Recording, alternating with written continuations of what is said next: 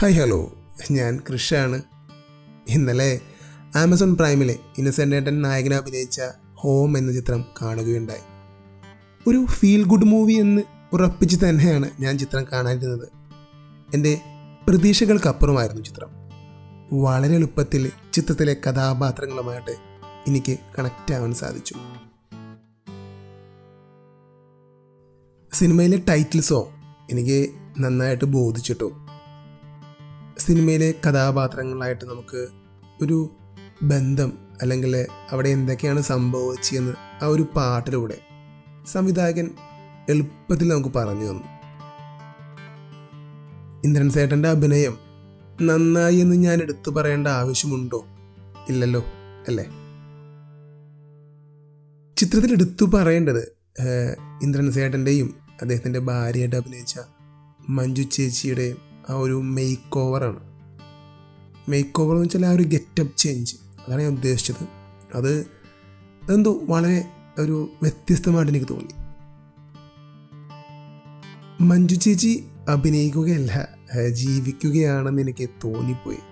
നമുക്ക് നമ്മുടെ അമ്മമാരെ ശരിക്കും മഞ്ജു ചേച്ചിയിൽ കണക്ട് ചെയ്യാൻ പറ്റും എന്നതിൽ യാതൊരു സംശയവുമില്ല ചിത്രത്തിന്റെ വിജയവും അതൊക്കെ തന്നെയാണ് കേട്ടോ നമ്മുടെ ജീവിതമായിട്ട് വളരെയധികം അടുത്ത് നിൽക്കുന്ന ഒരു ചിത്രം തന്നെയാണ് ഹോം. ഈ ഒരു കാലഘട്ടത്തിൽ പറയേണ്ട ഒരു സിനിമ തന്നെ. അതിൽ യാതൊരു സംശയവുമില്ല ഗാഡ്ജറ്റ്സിന്റെ യൂസും അല്ലെങ്കിൽ അതിന്റെ ഓവർ യൂസും നമ്മുടെ സ്വഭാവത്തിലുണ്ടാകുന്ന മാറ്റങ്ങളെല്ലാം ചിത്രത്തിൽ വളരെ നീറ്റായിട്ട് പറഞ്ഞു പോയിട്ടുണ്ട്. തിയേറ്ററുകൾ ഇപ്പോൾ തുറന്നു കിടന്നിരുന്നെങ്കിൽ ഫ്രൈഡേ ഫിലിംസിന്റെ മറ്റൊരു തിയേറ്റർ ഹിറ്റാകുന്ന ഒരു കൊച്ചു ചിത്രം കൂടി ആയാലേ ഹോം. ഒ ടി ടിയിൽ ഞാൻ മുന്നേ കണ്ട ഒരു ചിത്രമായിരുന്നു ജോജി.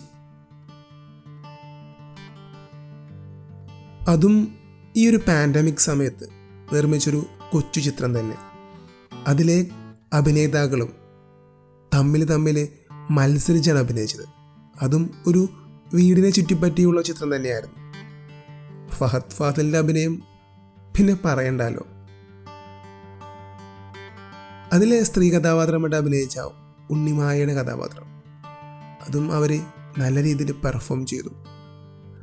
ഇത്തരം കൊച്ചു ചിത്രങ്ങൾ വരുമ്പോൾ മലയാളത്തിലെ അഭിനേതാക്കൾ അവരുടെ മാക്സിമം ഔട്ട്പുട്ട് ആ സിനിമയിൽ കൊടുക്കുന്ന പോലെ എനിക്ക് തോന്നിയിട്ടുണ്ട് കേട്ടോ ജോജിയിലെ ഓരോ കഥാപാത്രങ്ങളും ശരിക്കും അഭിനയിക്കുകയല്ല ജീവിക്കുകയാണെന്ന് നമുക്ക് തോന്നിപ്പോവും.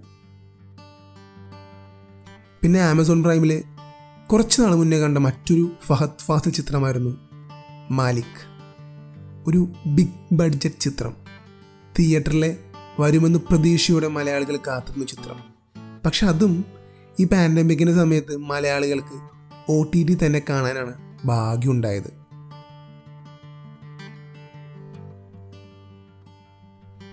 സുഷിൻ ശ്യാം എന്ന മ്യൂസിക് ഡയറക്ടർ ചിത്രത്തിലെ ഗാനങ്ങൾ വളരെ മനോഹരമാക്കി. ഫഹദ് ഫാസിൽ നിമിഷ എന്നിവർ തകർത്ത് അഭിനയിച്ചപ്പോൾ കൂടെ നിന്നവരും ഒട്ടും മോശമാക്കിയില്ല. അതിലെടുത്തു പറയേണ്ടതാണ് വിനയ് ഫോർട്ട്. അദ്ദേഹത്തിന് അഭിനയ പ്രാധാന്യമുള്ള മറ്റൊരു കഥാപാത്രം കൂടി കിട്ടി. ശരിക്കും ഈ ഒരു ഓണക്കാലം എന്ന് പറയുമ്പോൾ മലയാള സിനിമയുടെ വസന്തകാലമാണ്. തിയേറ്ററിലൊരു രണ്ട് സൂപ്പർ സ്റ്റാർ ചിത്രങ്ങളെങ്കിലും കുറഞ്ഞതുണ്ടാകും. പക്ഷേ ഇത്തവണ ഓണത്തിന് ഒ ടി ടിയിൽ റിലീസ് ചെയ്ത മറ്റൊരു ചിത്രമായിരുന്നു കുരുതി.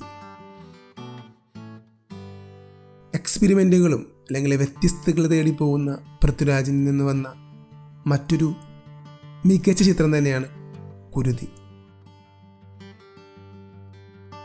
അതും ഒരു വീടും അതിന് ചുറ്റുപാടുമുള്ള പ്രദേശങ്ങളിലൊക്കെ ചിത്രീകരിച്ച സിനിമ തന്നെയാണ്.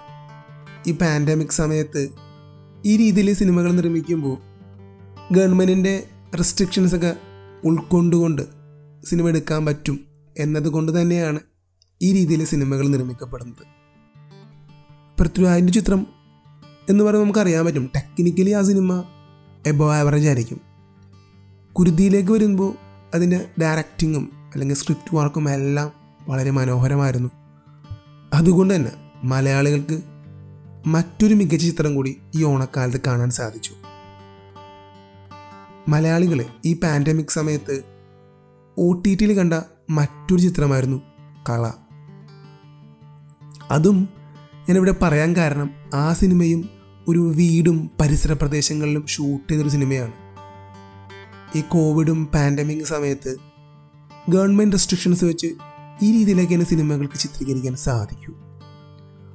അതുകൊണ്ട് തന്നെ ക്രിയേറ്റീവ് സൈഡ് നമുക്ക് വളരെ നല്ല രീതിയിൽ കാണാൻ സാധിച്ചു.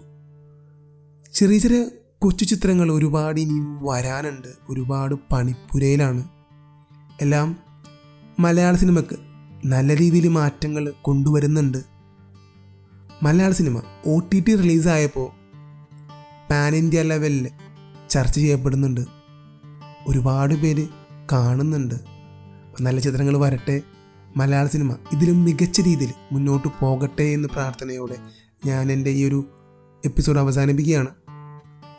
അപ്പോൾ നിങ്ങൾ ആദ്യമായിട്ടാണ് ദ മലയാളി പോഡ്കാസ്റ്റ് കേൾക്കുന്നതെങ്കിൽ എന്റെ മുന്നത്തെ എപ്പിസോഡ്സൊക്കെ ഒന്ന് കേട്ട് നോക്കാം എല്ലാ ചൊവ്വാഴ്ചയുമാണ് ഞാൻ എപ്പിസോഡ്സ് ഇറക്കുന്നത്. പിന്നെ നിങ്ങളുടെ അഭിപ്രായങ്ങൾ തീർച്ചയായും എന്നെ അറിയിക്കണം. ദ മലയാളി പോഡ്കാസ്റ്റ് എന്ന് സെർച്ച് ചെയ്താൽ നിങ്ങൾക്ക് ഇൻസ്റ്റഗ്രാമിലും ഫേസ്ബുക്കിലും നമ്മുടെ പേജസ് കാണാൻ പറ്റും. ഫോളോ ചെയ്യുക. ഡി എം ചെയ്യുക. കൂടാതെ W W W dot the Malayali dot in. നമ്മുടെ വെബ്സൈറ്റാണ് അപ്പം നിങ്ങളൊന്ന് കയറി നോക്കുക. അപ്പോൾ അത്രയൊക്കെ ഉള്ളൂ. അപ്പോൾ ഞാൻ വൈൻഡപ്പ് ചെയ്യാണ്. Thank you.